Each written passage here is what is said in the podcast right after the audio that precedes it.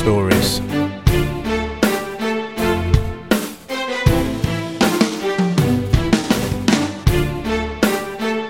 On this episode, we'll be speaking with Dominique Bond.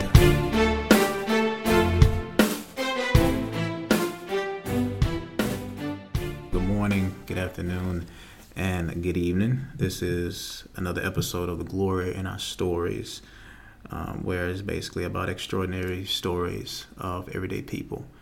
Uh, this is episode 31. Um, this episode we'll be speaking with Dominique Bond, which is a, a young man that I've grown to admire as far as his presence, not just on social media, but in the community. Um, I was just telling him about a friend of his, uh, Destiny, who's been circulating as far as pushing out positive energy. And during a time where social media could be used um, as a ram of attack, um, for this young man, it's a it's a, an opportunity to address uh, just it, not just issues um, within the community, but issues with the average person and with the ad- average individual. And I like his his um, his connection, his primary connection with not just men but young black men, giving young men an alternative opposed to just what's expected of them because of who and what they are. But I was telling Dominic that I really wanted to get an opportunity to know his story. Uh, like I've, I've seen I've seen him in, in action, and it's it's always nice to know what pushes somebody, what thrives them, what they're made of, because a part of you thinking, how is it that they got to where they are now?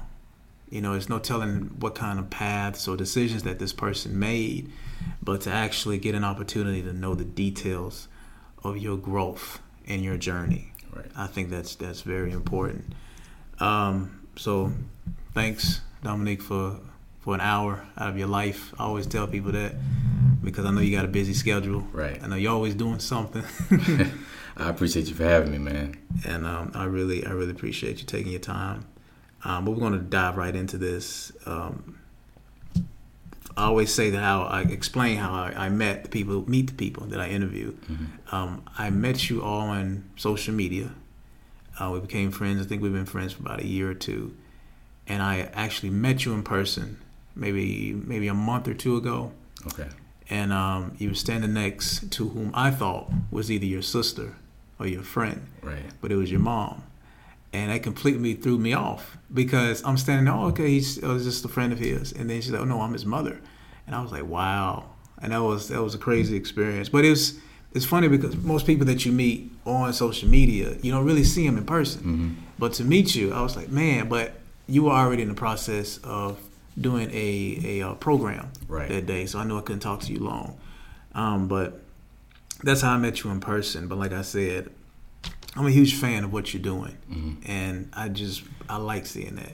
Now I wanted to hit on one thing. Um, Now, when I was at Augusta University, you know, I, I led an organization called the Initiative. I believe I organized a um, a poetry show that you participated in, if I'm not mistaken, um, years back, several years back, in the ballroom. This was way, way back. I think it was called Mic Check. Um, we had a list of um, a list of poet poets, and I think you participated in that along with some other um, people as well. With Sleepy Eyes there? With Sleepy Eyes there as well. But Yeah, yeah. I remember that because I That's went, that's when we really met. see, and I totally Mm-hmm. because the only thing I remember from that was Sleepy Eyes. Yeah. because he was right after me. Right. I remember that, and that was the first time I met him. His dreads were about that long. Yeah. Yeah. about a uh, about um about an inch long. But um but yeah, and I didn't I didn't know you had Yeah. organized that. Yeah. And um that was actually I remember approaching a panel because they were Mm-hmm. uh, did doing auditions. Auditions. yeah, Yeah, and I remember this one guy who was uh he had a lot of energy. He he was the one that asked me, "You think you can remember that? Memorize it?" And I was like, uh, I I'll try. Mm-hmm. But I remember that part. And I, yes, I do remember that. I remember that. I Um, was like, I wonder if he's gonna remember that. That was, that was a few years ago, man. Yeah, it was because so much has happened since then, Mm-hmm. and I yeah Probably almost at least four years ago. Yeah, right before I graduated. Yeah. hmm That's crazy.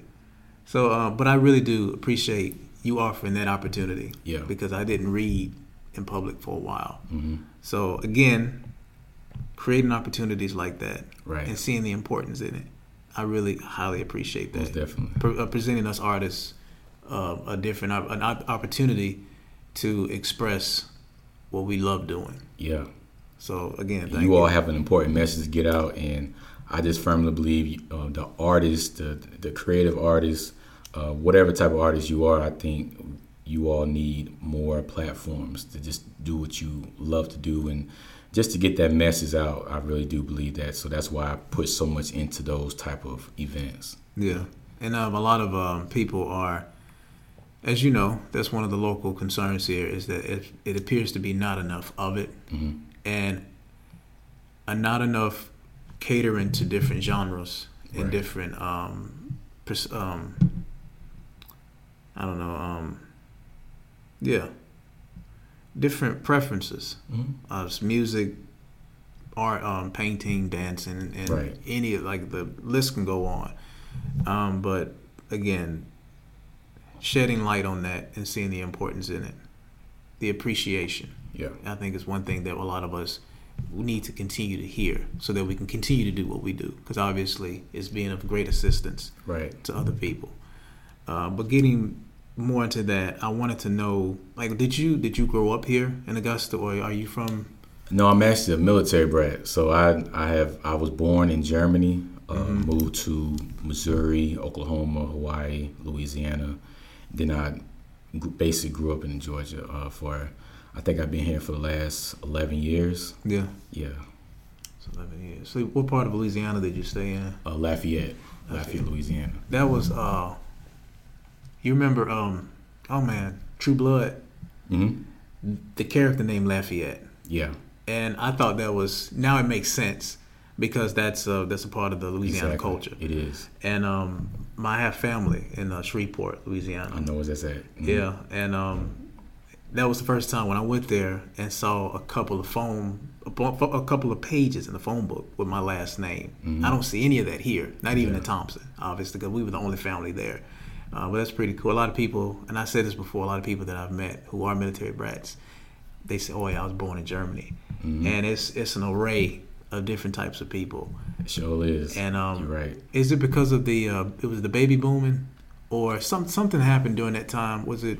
I don't believe so. Um, I just both my parents in the military, and that's where they were both stationed at. Yeah. So yeah. Are they retired military or are they still Uh, serving? now they're retired. Well, how many years did they do? My dad did 27 years. I think my mom did about seven years. So after my brother was born, um, after a few years, she went on and got out. okay. Mhm. How many siblings do you have? I have one brother, One brother. one younger brother. You the oldest. Mhm. How many years are y'all? Three far years. apart? Three years. Three years. Do you do you still consider him the baby in a sense? Of most the family? definitely. yeah, he's the baby. Yeah. Because I used to think, because my sister and I, we're, my older sister, we're four years apart. Mhm. But it's obviously a huge difference as far as experience. Because you all are the prototypes. Right. You are the first. You do everything, and then once it gets to the second or third child, I guess it gets easier.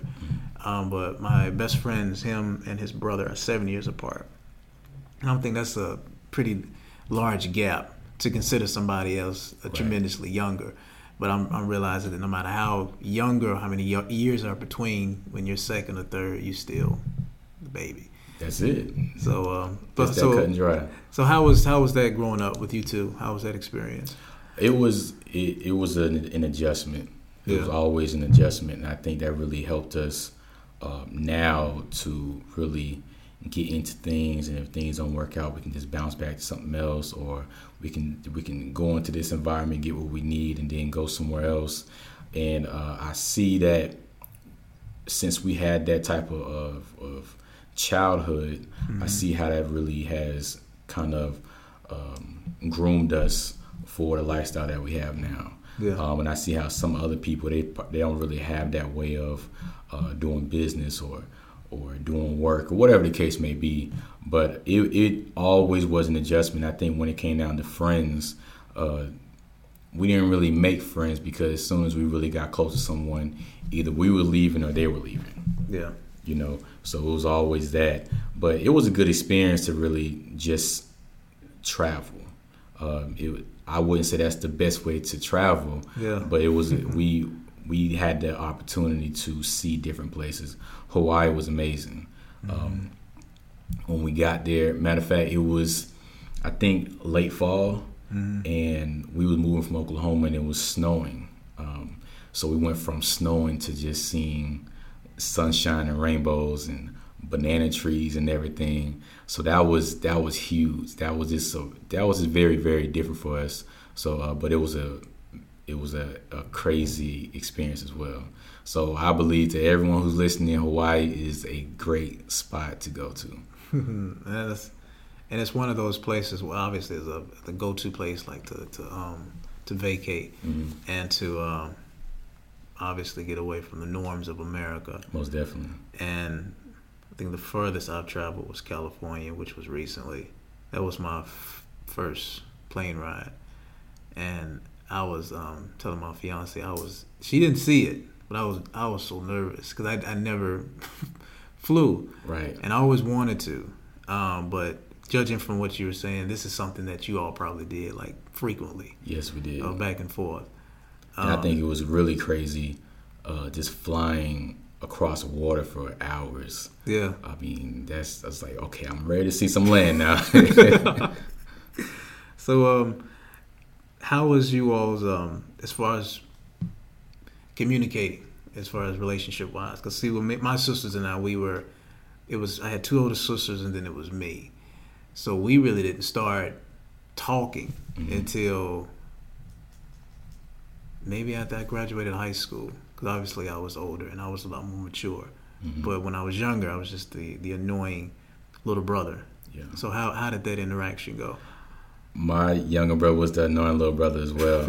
uh, our our relationship was interesting. Uh, mm-hmm. Uh, we was we were just so different, and uh, we and just adjusting to going to different places and meeting new people and uh, being always being a new student at the school or in class, along with our our dad being gone a lot. Mm-hmm. It was a lot that we really had to really digest and, and process, and I think sometimes we kind of took that on each other.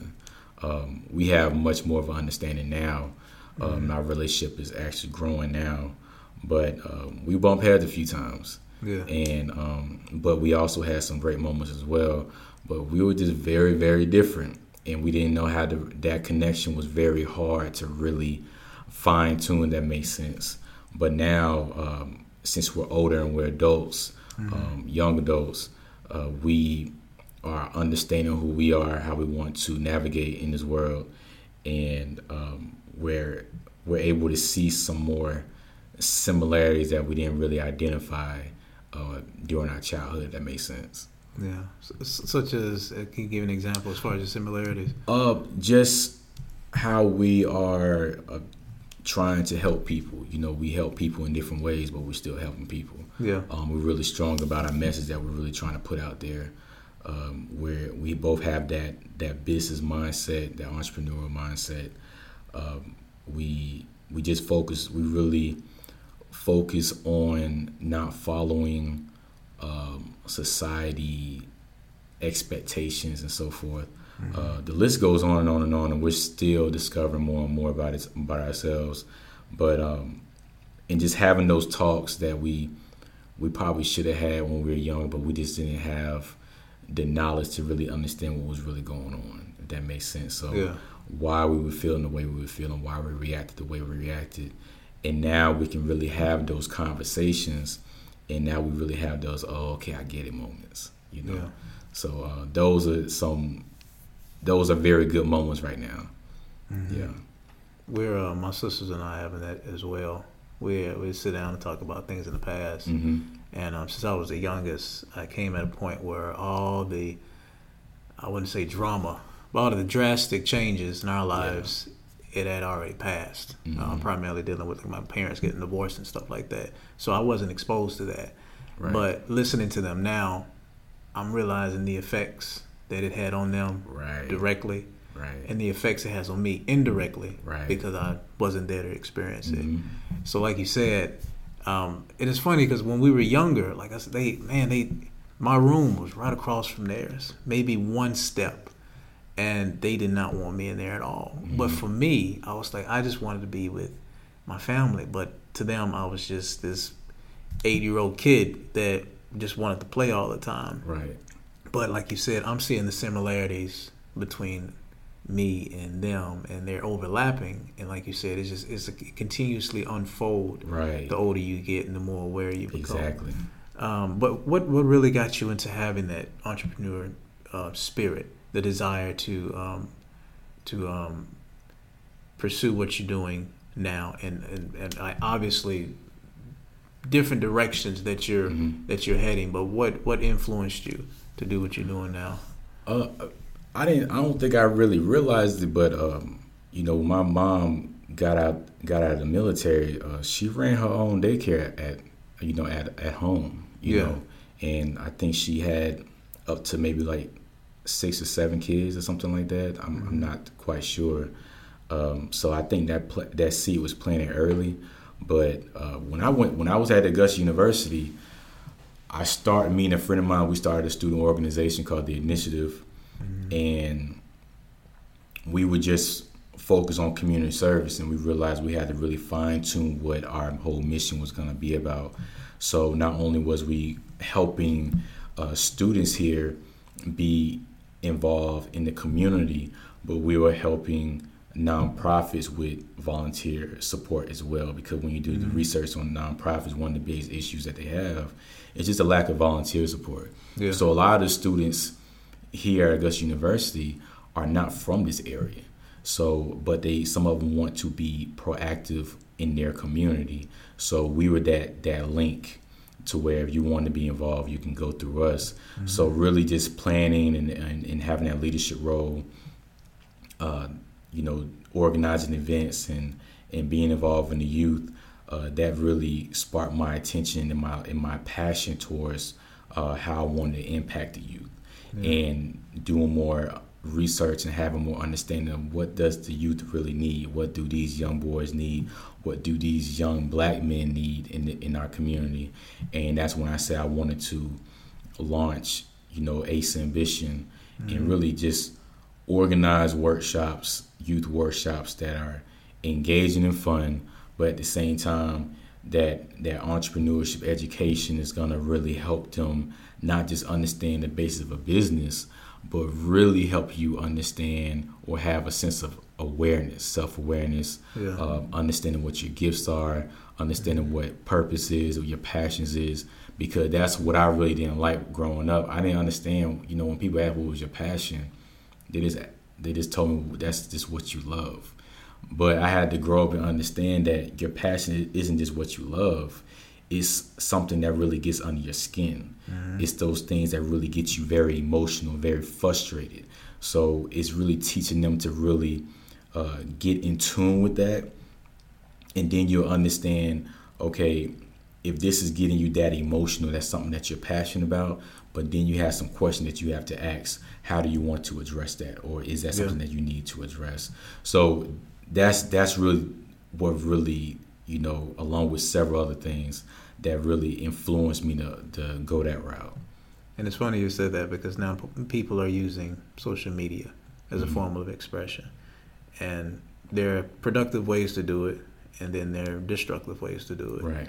and it's very difficult i think especially now as for these kids because they see other examples and it's like oh yeah that's how i'm gonna express myself Mhm. but that may not be your the ability that you were born with Right. and i know that it can be difficult like you said trying to trying to figure out a way to channel it because i knew when i was younger i didn't know how i had everything built up like you said it is something that gets under your skin because it burns Right. and it's like, but how can I express this?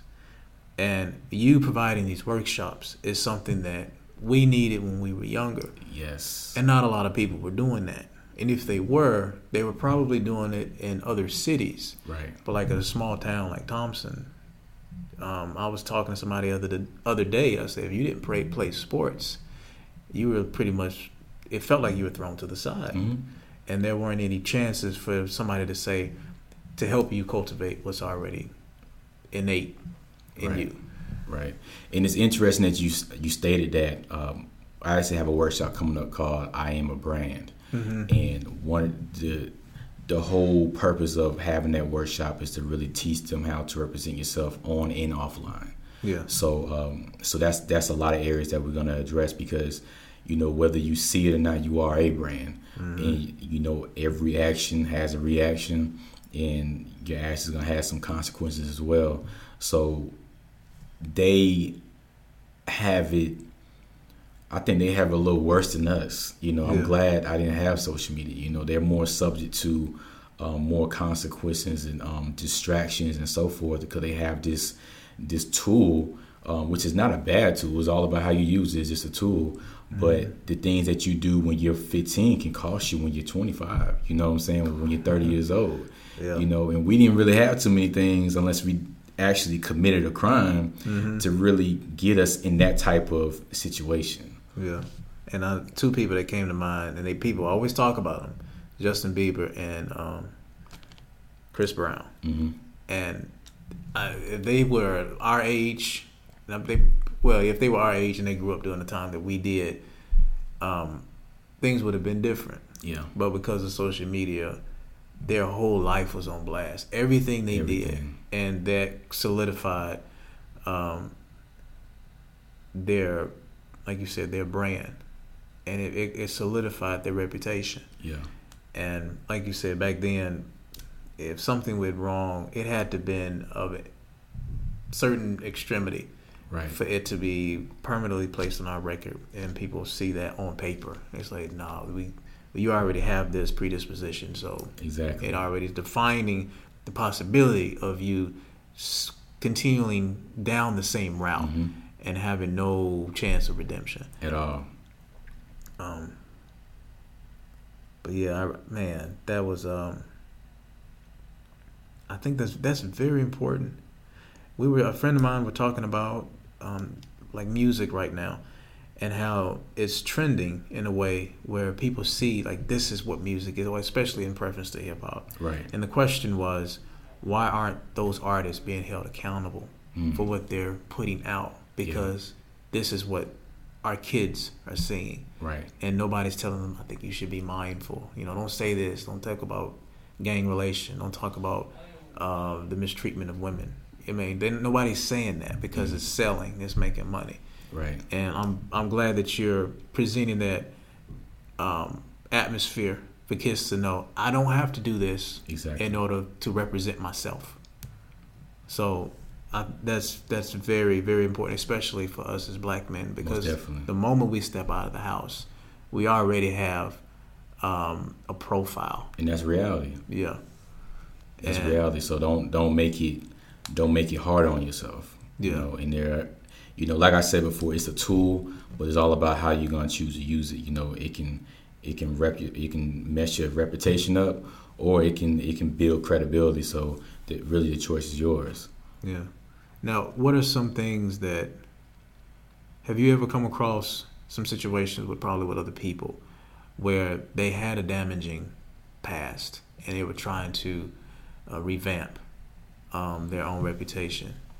Um do I know anybody personally? Well, have you ever experienced that, and you and, and, and in what way did you help them get back, basically get back on their feet and head them into the right direction? Well, it, there there are people that I talk to individually um, more and more Mhm. because um, I see the way people are very passionate on social media. There's nothing wrong with that. Yeah. Um, but like you just keep saying, is how you how you channel that. Um, and I'm really working on people to, because you said something big early on. You said there's a lot of attacking going on, and that's something that's really been on my spirit for a long, for the past several weeks now. Um, and people don't quite realize it that you know the way you respond to people, your interaction, whether it's in person or, or online, is in a in a attacking manner, and right now there are a lot i mean not just right now but there are a lot of people that's hurting. There are a lot of people that that are um, that are going through different things and we just don't know where they're at mentally and, and just currently. Mm-hmm. And that one comment can just really just just spiral things. Yeah. So it's just teaching people how to be more productive. You know, ask yourself, is that something that I need to respond to? Um, you know, being more familiar with the the the tools within Facebook. There is a delete button. Yeah. you know, that does exist and a lot of us don't react to it. Yeah. And I always tell people, you know, if you're really trying to get at this this high level in life, I want you to really just take time out to look at these celebrities. Mm-hmm. And just take a random celebrity, just look at their Instagram page and just look at the amount of comments that they have. You may see 5,000, you may see 10,000, you may even see 20,000 comments, but many of those comments are very negative. Yeah. So this is something if they're posting on a regular basis, understand they're they're receiving hundreds, maybe thousands of hateful, very hateful comments. Mm-hmm. But some of us at the level that we at can't even handle one negative comment. Yeah. So that's just something to think about. If you can't handle that one comment, that one comment can mess up your whole day. Somebody you don't even know, somebody you probably never met. Just think, are you actually ready for that level? Mm-hmm. Because if you can't handle that, then you're not going to be able to maintain that level in life.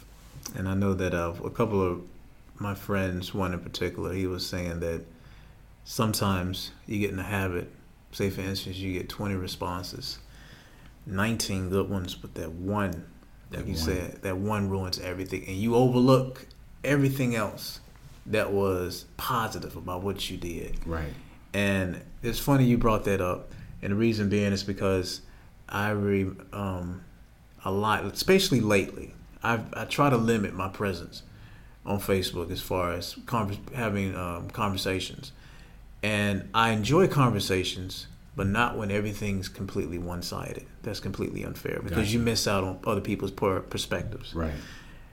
And before I post something, I always ask myself, are you willing to accept the consequences, good or bad, mm-hmm. based mm-hmm. off the one, two, four, five, six words you right. post? Because there will be somebody's gonna come after you. Yeah. You're gonna hurt you're gonna hurt somebody's feeling, whether you whether you have good or bad intentions, unfortunately. Right. Um, but you touched based on something that's really important, and it's the mental state of a lot of people today. And people overlook that, and they don't take it seriously. No, not at all. Because um, I was telling people, I recently, maybe last year, maybe almost two years ago, I lost a friend who I didn't know was going through something, and there were signs, obvious signs, but I didn't pay attention to them. Right. And because um, she borrowed a book from me about a character that was very depressed, and mm. she said she related more with the main character, and I was like, well, that's odd because this person was this way. Yeah. Huh. So, but I left it alone. Right. And months later, found out that she was gone. Yeah. And she she had killed herself, and I didn't know it was that bad. But she was the type of person that didn't express herself the way that she did. Right. But most people do on, on Facebook. She was a um, she was a writer. So mm-hmm. that's how you knew what she was going through. And that was how she was channeling it. Yeah. But for some reason people weren't trying to get as close to her enough to pay attention and to pinpoint right. those small and, and or even minute changes in her life or like they I maybe I need really need to pay attention to this. So the mental um, stability of people nowadays I think is is becoming underestimated. Yeah. So I think it's always been underestimated. Yeah. I think now it's being highlighted, and now we're realizing that it's underestimated. Yeah. Um, and every time something happens, it's always too late. Mm-hmm. So I think now that we're we're slowly putting things together for mental health, for depression, for anxiety, uh, in understanding different mental disorders and understanding that some of us actually have mental illnesses and we don't realize it's just it's very mild mm-hmm. and we have a misunderstanding of that as well yeah. you know and it's some of us kind of get it to where oh they just throwing a label on me but it's it is real you know and another thing that's um, that's very lacking is is is empathy um, we don't really take time out to really feel for other people and just have that that moment in time when we just understand. You know, we'll just say, you know what, he's grown. He should be able to handle that, you know, or he's making all this money, you know, he should he he's good. You know, and it's almost as if we, we respond to things as if we can be immune to this, but it doesn't matter how much money we have, it doesn't matter who's around, we're still subject to have these uh, these these diseases, these illnesses, these feelings. Mm-hmm. But the lack of empathy on the timeline is just is out of this world. People just don't feel for it. We can have uh, a shooting, and we'll just say, "Well, they just shouldn't have been there." Like wow. somebody got shot, and you don't say something like that, or um, or somebody commits suicide. Oh, but they was rich. I'm all like, it doesn't matter, you know. And there's so many things that can really turn for us, that can really shift things in us to make us really uh, consider some things. Mm-hmm. You know, so the lack of empathy, uh, the arrogance right now is at an all time high right now, and um, a lot of people are hurting. And when you have a lot of people that's hurting along with the lack of empathy and arrogance, that's not a good that's not a good equation. Because you know the thing going on with uh, with Kanye, right? And um, him saying what he said, and a lot of people obviously shunned him, especially mm-hmm. when he pretty much, in a sense, supported Donald Trump. Right. And but there are a few people that are actually saying, "Do you remember?" a lot of people say, "Man, I miss the old Kanye." Yeah. I used to. Uh, I missed graduation, Kanye.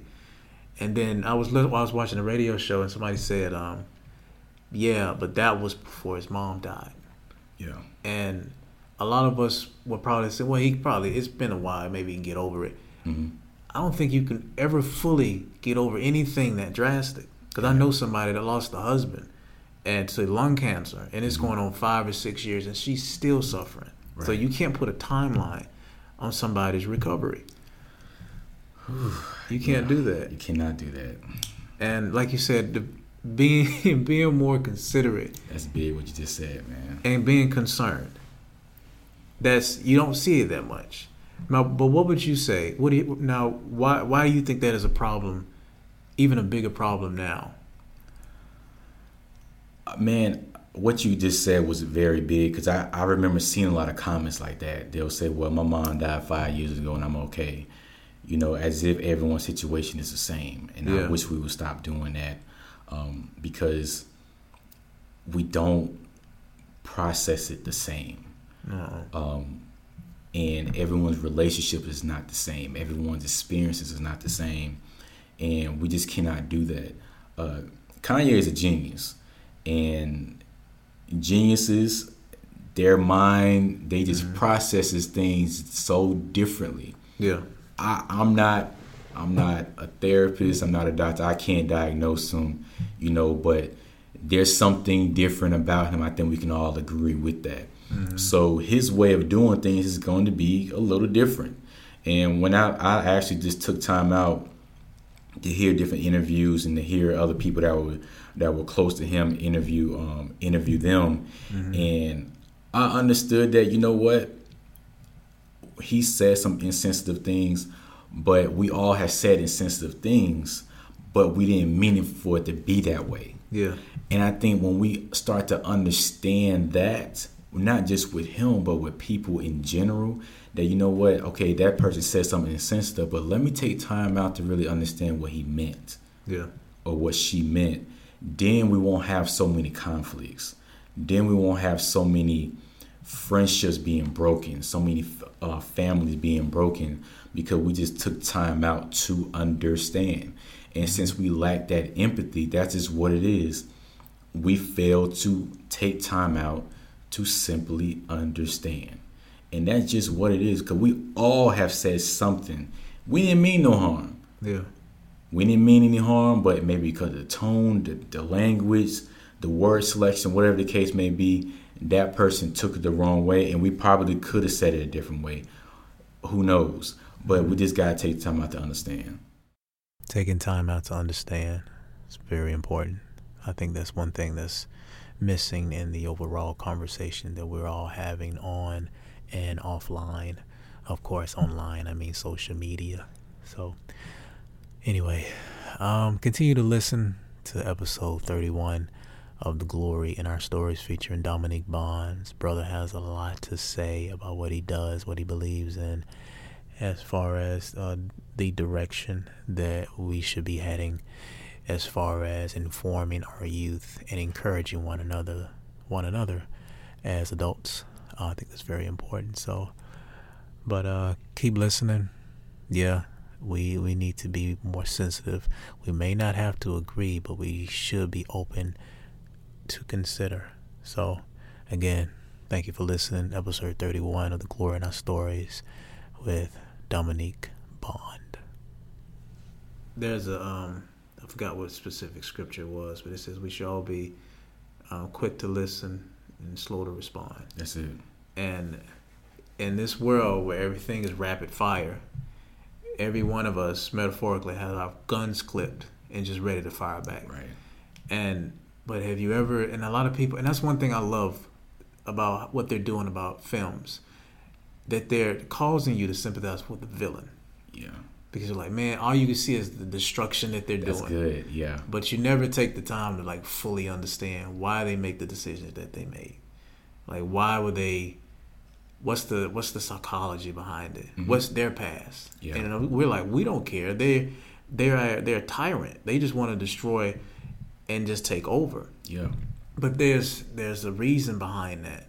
Right. And if you, and I'm pretty certain that we can sympathize with a lot of um, people that have caused great opposition in our lives, Right. To a certain degree, exactly. and but being willing to understand, like you said, and take the time to be like, okay, I see that this person is saying all this, Mhm. but I want to, I need to know more as far as why. Exactly.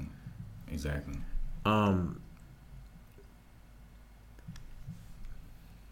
that's funny because as young men, as young black men, a lot of things that we do go through create uh, situations and problems that affect us in adulthood. hmm Um, primarily, most of us who grow up with uh, in like in single parent households or no parents at all, Right. or like grow, or that are raised by our siblings or like our grandmothers, and we literally skip a generation, Mhm. and there's still information that we're lacking.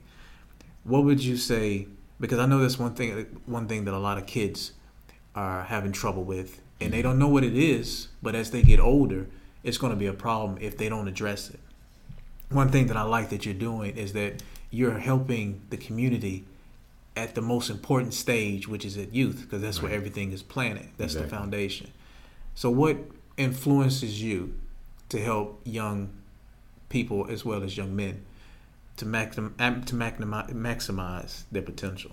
Right. So um, it's just the passion and the problem that I see, and I know that I was meant to um, work with young men and men because there are a lot of areas where um, we're lacking in. Yeah. And so now the question becomes, why are we lacking in that area? And maybe because we were we grew up without our fathers, like you said, or we didn't have a positive role model in our lives. And I know one of the things that's really uh, affecting us that more and more attention is being brought into is uh, our toxic masculinity, our whole understanding of masculinity. Some guys don't like to have the conversation, but it's a conversation that needs to be had, and that's why we do the things that we do because you know we can't depend on anyone else to do it. You Yeah. know, so it's really understanding. You know, what is our understanding of masculinity and how does it really affect us? And, and our understanding of masculinity is really hurting our families, it's hurting our communities, it's hurting our boys, uh, it's it's causing women to not trust us. Um, it's causing us to value uh, money. You know, we use money or, or our income to determine how much of a man we are. We we um, what else? We don't we fail to open up because we are always told that it's soft to do that. You know, we don't take time out to say, "Hey, man, are you okay?" You know, let's let's just talk for a minute. You know, we we don't want to we don't want to cry in front of each other. Um, we don't. I mean, the suicide rate among men is, is just so high as well. And I think that's connected with our understanding of masculinity and seeking help as well. Mm-hmm. The list goes on and on and on, but it, it it does have a lot to do with our understanding of masculinity.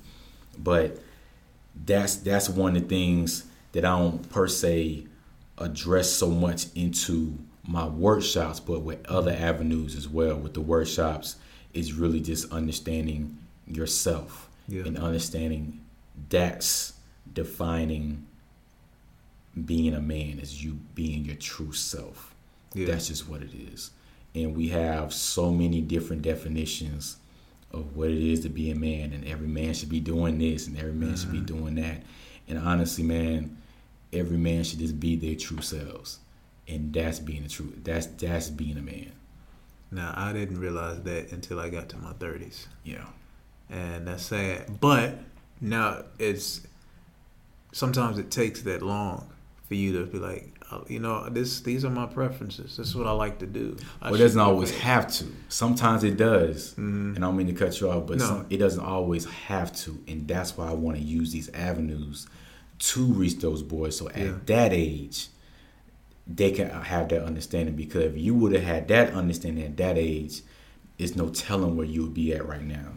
And the west, the, the weird thing is, nobody, like I told you before, nobody was reaching out. Right. Everything was okay. Since you like that, we like I remember playing um little league baseball. Those that's the only that's was the, like one part of my, time of my life where I saw a lot of dads. Yeah. But there wasn't any talking. Everything was about baseball. Yeah. So in my mind, I'm thinking I will never know what it feels like for you know my dad to say you know choke up on the bat and make sure your, your knuckles are lined up, or put the glove on the ground so you get the, a ground ball, or chase the ball. Like no, nobody was there to tell me that. Yeah. And I know that at some point they were maybe having those interactions where they did get personal. Right. And but but because I didn't have that, everything was bottled in. I said I'm just going to hold on to this because according to the world, it's not it, what I have in my hands is not being a man. Right. So I don't know at what point am I comfortable enough to let that go. Exactly. And I'm glad, and it, and it pleases my heart so much to see that you all are getting to these young boys at that age mm-hmm. because, like you said, everything else is a distraction. And once they see it, I'm like, oh, so that's what it means to be a man. Right. That's I need to have this. I need to have this many women, maybe even more. I need to have this much money. I need to have this type of car. I need to have this type of job. Mm-hmm. But you all are breaking that standard. Right. And um, I personally appreciate that and providing that alternative. Right. But like you said, at the age that they are, it's very, very important. Exactly. Very important. Exactly. Um, now, do you? So what?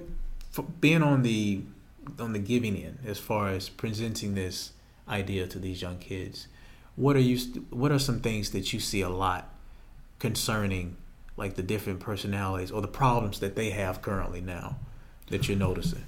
Um, one of the problems is just, I, w- I would just say, really finding that their style inside the classroom. Mm-hmm. Um, some kids are just all, already labeled that they're just bad. Yeah. Um, but a lot of these kids, um, well, a lot of the boys that's in my workshops, uh, you know, their parents tell me, you know, you he he don't know how to sit down still. He don't know how to do this, do that. But all my guys are well behaved, mm-hmm. and I believe a, a, huge part of that is because you know I think me and you, I don't I don't know your childhood, yeah, but I can I can I can bet that you can probably count on one hand how many black male teachers you didn't you didn't had, you know, and one. Yeah, exactly. I think I only had two, and wow. both of those was in high school. It was a music teacher and American government teacher, and he just so happened to be a coach. So, um, so yeah, those are my only two teachers. But we know how to connect with them. Mm-hmm. That's just the way it is. No one can connect with them like we can. No one can talk to them like we can. Uh, no one can engage with them like we can. And because they're having that struggle with adjusting in class, it may it may hit them academically, but they're very intelligent. I just had a young um, boy, he wasn't old enough for my workshop, but I just told the mother, you know what, just leave him here. Mm-hmm. He was just nine years old. I just said, just leave him here. Well, you know, he he he acts up and he ain't gonna be. It. I'm all like, we're gonna take care of that. Mm-hmm. And he was the most engaged student in that workshop. Wow. Most engaged, and the teachers just don't understand him. You know, he's just well beyond his years. Yeah. So he's just gonna be. He's he may finish his work real fast, and guess what? I'm gonna talk. I'm not gonna just sit there. So a lot of these kids are just so smart, and when they get done with their work so quickly, they're gonna talk to the person that's right next to them. You know, so I think that's one. The, that's one of the things, and then just not having that male figure in your life and understanding yourself and uh, you being in high school, you still don't know how what you want to pursue in life. Mm-hmm. So I, am glad, from a business perspective, uh, we can really address that in our workshops. Now, what would you say is? But this is one of the questions I really wanted to ask you, just from your perspective. What do you think is the biggest dilemma, or one of the, or one of the few biggest dilemmas, towards in in, in a man's life mm-hmm. that hinders him from? There can be stumbling blocks, right, for him towards getting, uh, entering his own manhood. Uh, his environment, mm-hmm. just having a positive environment. I know that's very broad, but you know your your environment in the research shows this really determines how far you're gonna go in life. Mm-hmm. And if you're not in a positive household, if you're not going to a positive school, if you don't have those resources, the odds are against you. Yeah. You know, um, I think another thing is just society standards constantly bombarding you, constantly bombarding you, giving you just this false sense of how you should walk and navigate in society, especially as young black men. Yeah. Because we have so many negative images about ourselves. We don't, and that's why we see, and I get it, we still have so much more work to do, but we focus so much on that that we just feel like we're just going so downhill. And to be perfectly honest, we do have a lot to go. I, am not state the obvious. Yeah. But when we when you focus so much on what's not going right, it seems like nothing is going right. Mm-hmm.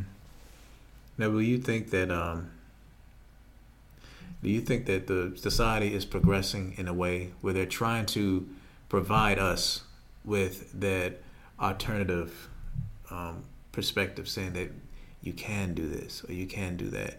and and it and it seems like there are certain instances what a lot of people say when it comes to um, some of us, we can take ten steps forward and have to take five back, and we take three forward and we have to take eleven back, and stuff like that can be very disheartening and discouraging because you're asking yourself, how far do I have to go in order for right. me to get to where I need to be when I have all this opposition in my way? Right. And do you think that opportunities like that are beginning to grow more? And if so, what would they be? Are they continuously being like programs that you're doing? Right. Or do you see like other avenues? Like, because most kids, they would probably assume the only thing I can do, um, me being who I am, I can be a um, an entertainer. Right. I can go into sports, or I can stay in the streets. Right. And accumulate as much money mm-hmm. as I possibly can and then I'll maintain my life that way. Right. But do you see? Are you starting to see a trend of different avenues? I, I am seeing more avenues. I think the question is, is it enough? You know, and I don't I don't want to be in a negative light. You know, but sometimes good is just not enough. Yeah. And I still feel like we have so much more to do. Um, I still feel like uh, many of our our boys and just our kids are in the wrong environments um, and is not the most positive environments as far as having that understanding.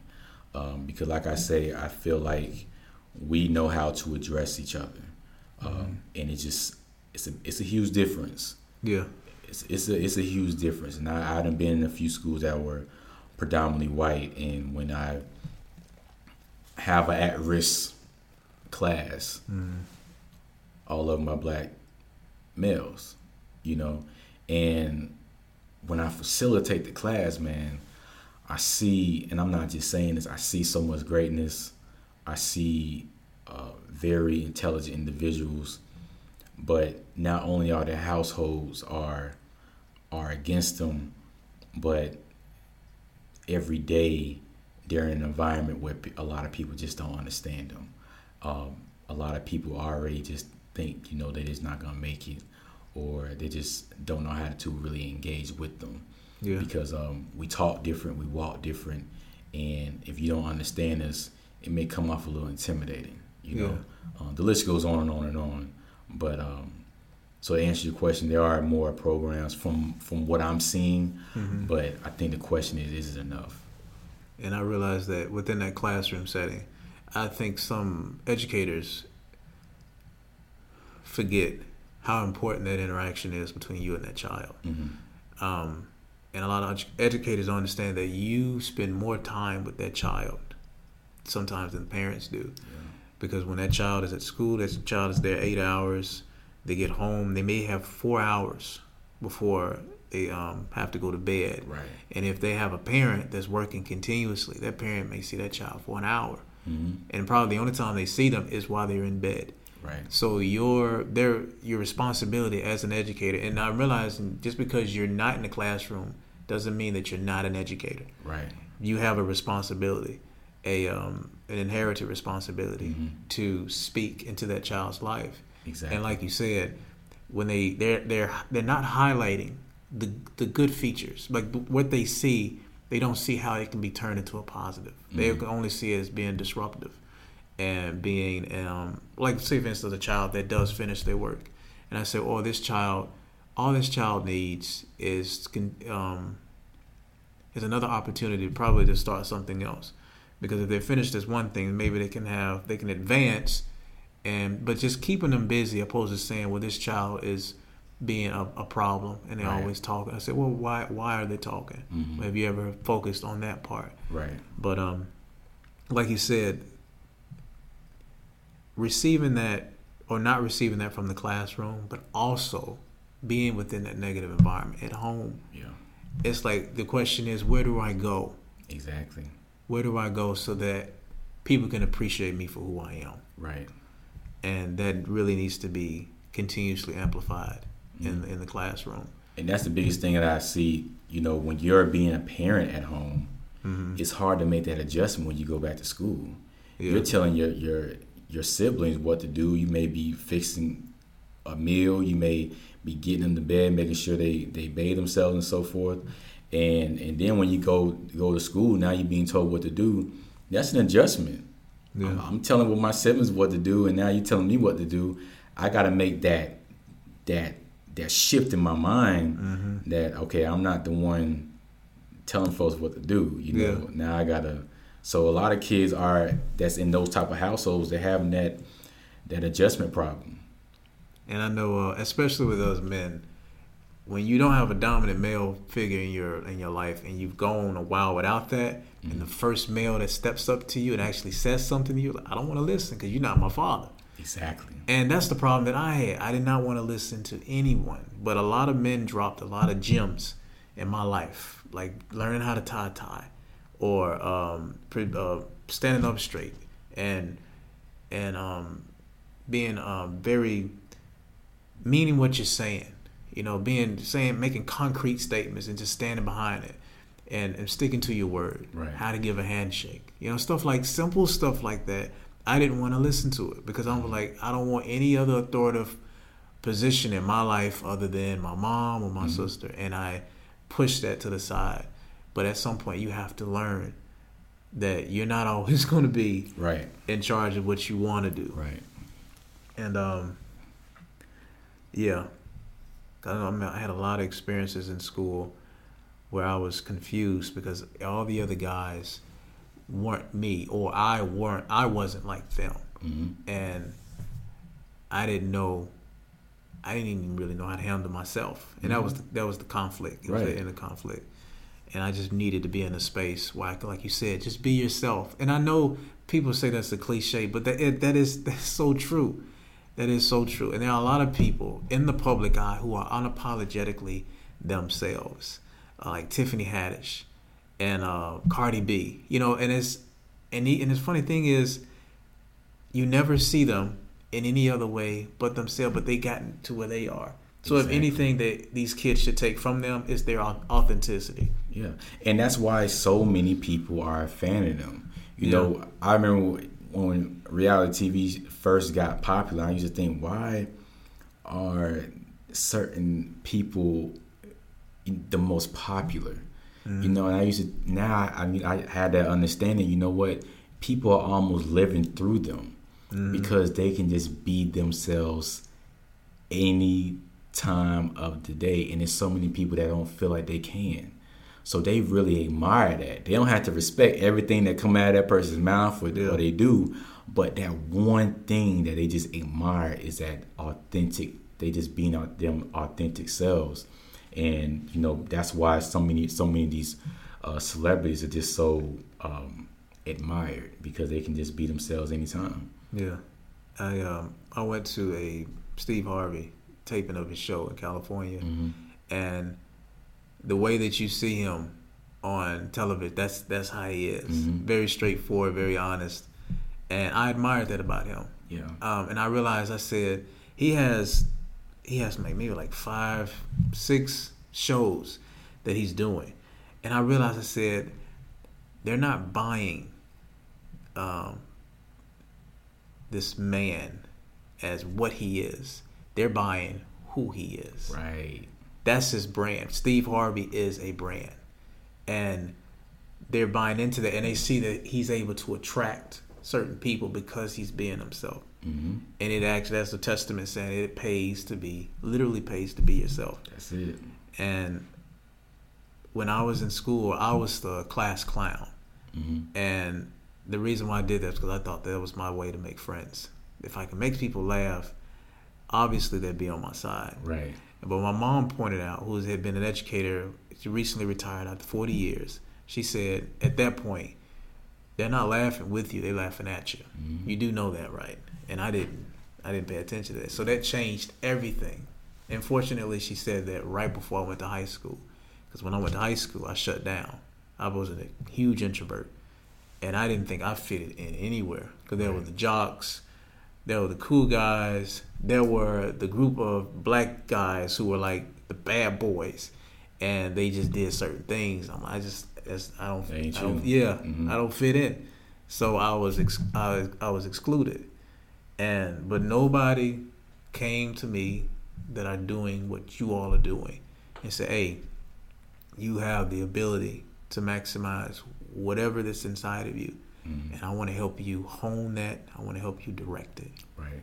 And I wish that there were more men like you yourself and others that were willing to step inside somebody else's personal space mm-hmm. because you care about them. Exactly. And I tell people, that. I tell people, I'm just being the person that I wish I had.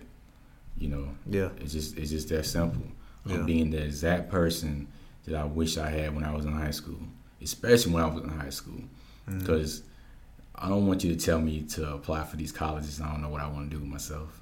You know, yeah. Uh, I don't, I don't want to talk about a major, and I don't know what I want to do with myself. And I just didn't like the question. Well, Dominic, what do you like to do? I'm all like, ma'am, if it was that easy, I would have answered it already, you know. But um, but that's why I got into the passion. I wish somebody would have broke that down to me. Mm-hmm. And I don't even know it, at that age, if, if I would have, even if I would have understood that, um, I don't think I would have known what I wanted to do anyways. Mm-hmm. But I would have still had more understanding how I wanted to navigate and kind of figure that out. Yeah. Yeah. Because at, at the end of high school, I sure didn't. I, I knew what I wanted to do, but as far as how mm-hmm. and why, I didn't know. And I, like you said, it's it doesn't have to be that way where man finally figures as much as he can um, in his 30s or even late 20s and they doesn't. it, it can be a lot earlier. It can. And, i believe that. and you and then you ask because people that are getting my age who aren't exposed to people like you it's like but i didn't have that opportunity. How is this going to happen? And then finally somebody's willing to say i help you. Mm-hmm. and to do that to maybe like a to a nine year old like that because these kids are being exposed to more and quicker than we were. Yes.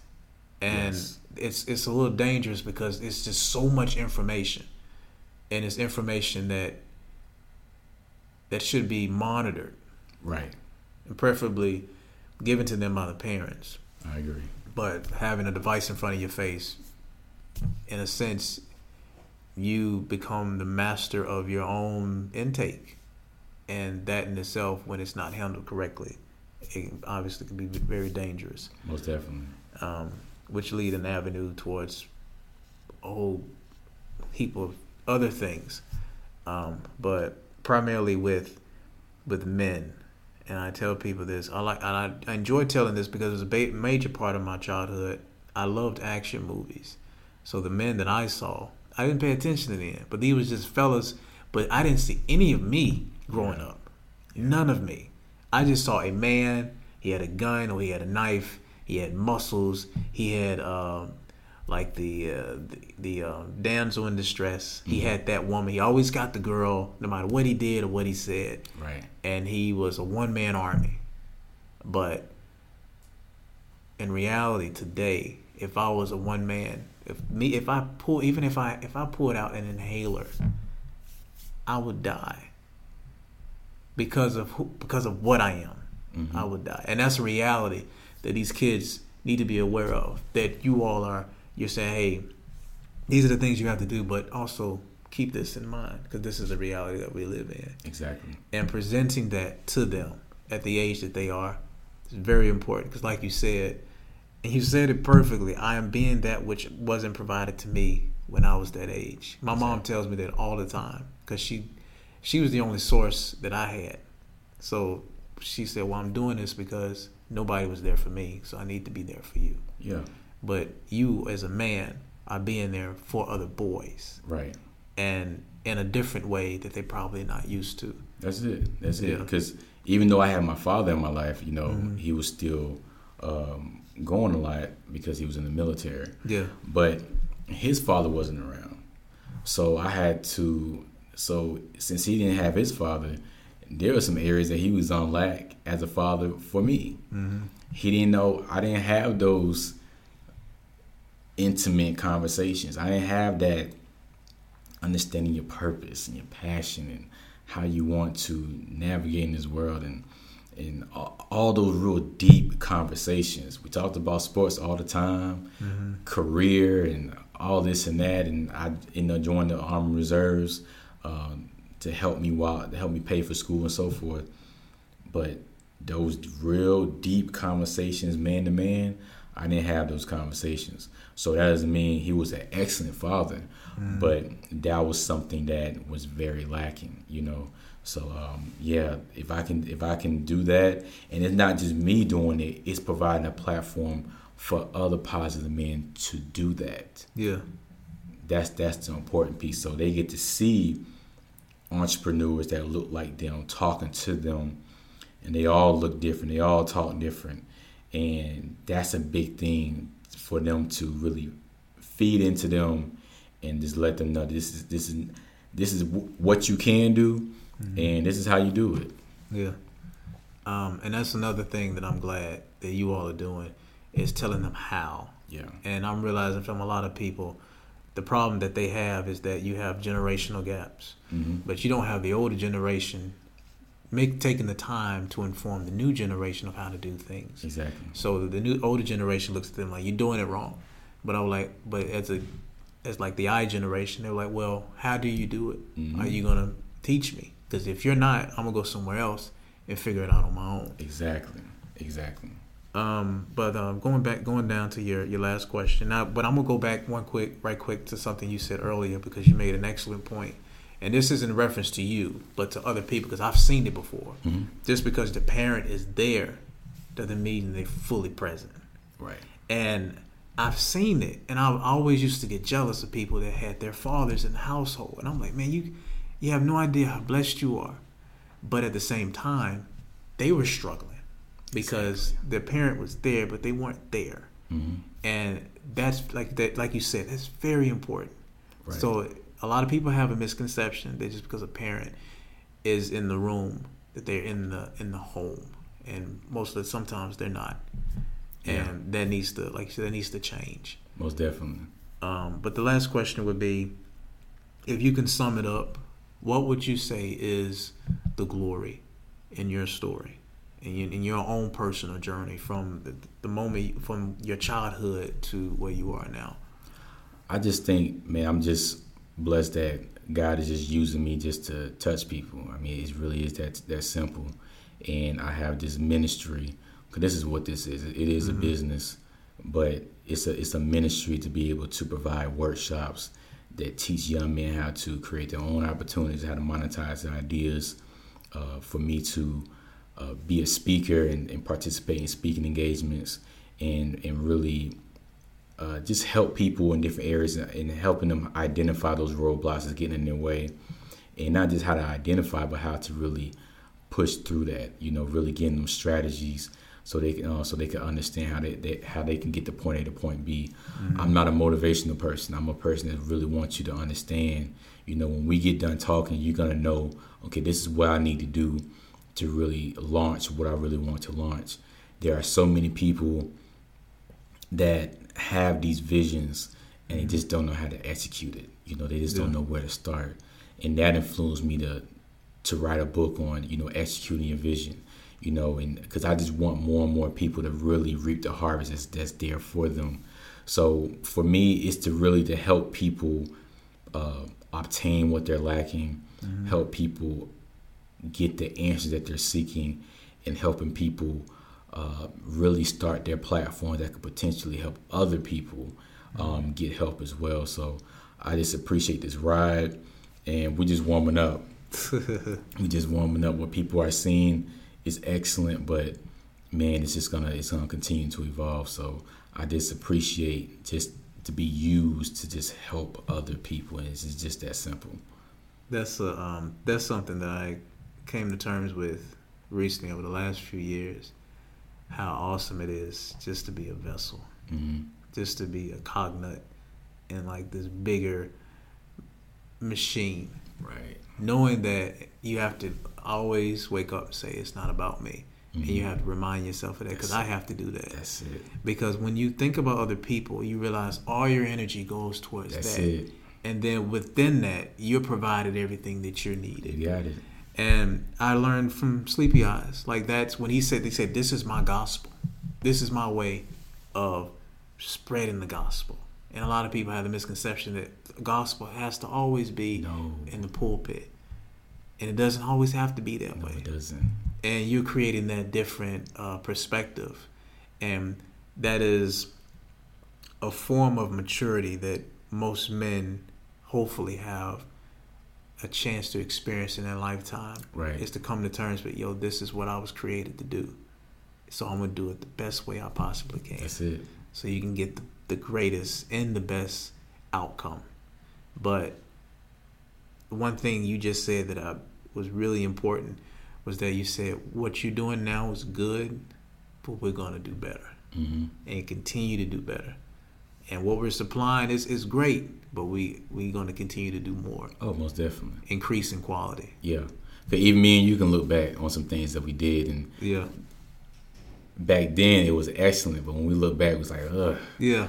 I, I probably should have done that. I, I would have said that. I wouldn't have done that. Yeah. But that just shows the maturity that we that we we um gone through and the growth that that we didn't have. So most definitely, there's always a way to do something better. Yeah. But uh, Dominic, I really appreciate your time, man, and um, obviously we'll be staying in contact more. Most definitely. Um, like I said, I enjoy what you're doing.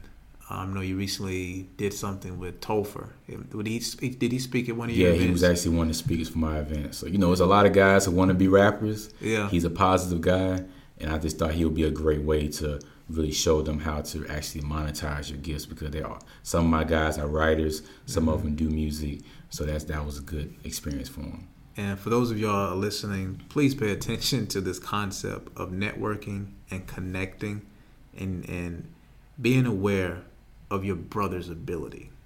Say, hey man, I got this. I think you'll be great for this. Well, I got this, so I definitely help you out on that. And Collaboration. Exactly. And I don't want us to always have this competitive mindset. Right. I mean, it's competition is healthy. It's healthy, mm-hmm. but there has to be some form of, of, of neutrality where you're saying, "Hey, I got, I can help you out with this, and I can help you out with that." Right. And with both of us, we can continue to build. That's it. So um, I'm glad that you uh, y'all are doing that and setting that example. Yeah. Um, so, uh, but again, for those of you who are listening, uh, this is um, Dominic. This is me, Calvin Pennywell Jr., uh, interviewing Dominic Bond on episode 31 of The Glory in Our Stories.